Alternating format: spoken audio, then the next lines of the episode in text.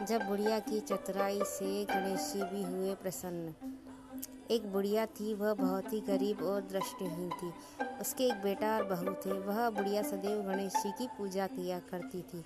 एक दिन गणेश जी प्रकट होकर उस बुढ़िया से बोले, बुढ़िया माँ, तू जो चाहे सो मांग ले। बुढ़िया बोली, मुझसे तो मांगना नहीं आता, कैसे और क्या मांगू? तब गणेश जी बोले, अपने बहू बेटे से पूछ कर मांग ले। तब बुढ़िया ने अपने बेटे से कहा, गणेश जी कहते हैं तो कुछ मांग ले, बता मैं क्या मांगू? पुत्र ने कहा, माँ, तू धन मांग ले। बहू से पूछा तो बहू ने कहा, नाती मांग ले। तब बुढ़िया ने सोचा कि ये तो अपने अपने मतलब की बात कह रहे हैं। अतः उस बुढ़िया ने पड़ोसिनों से पूछा तो उन्होंने कहा, बुढ़िया, तू तो थोड़े दिन जिएगी, क्यों तू धन मांगे और क्यों नाती मांगे? तू तो अपनी आँखों की रोशनी मांग ले, जिससे तेरी ज़िंदगी आराम से कट जाए।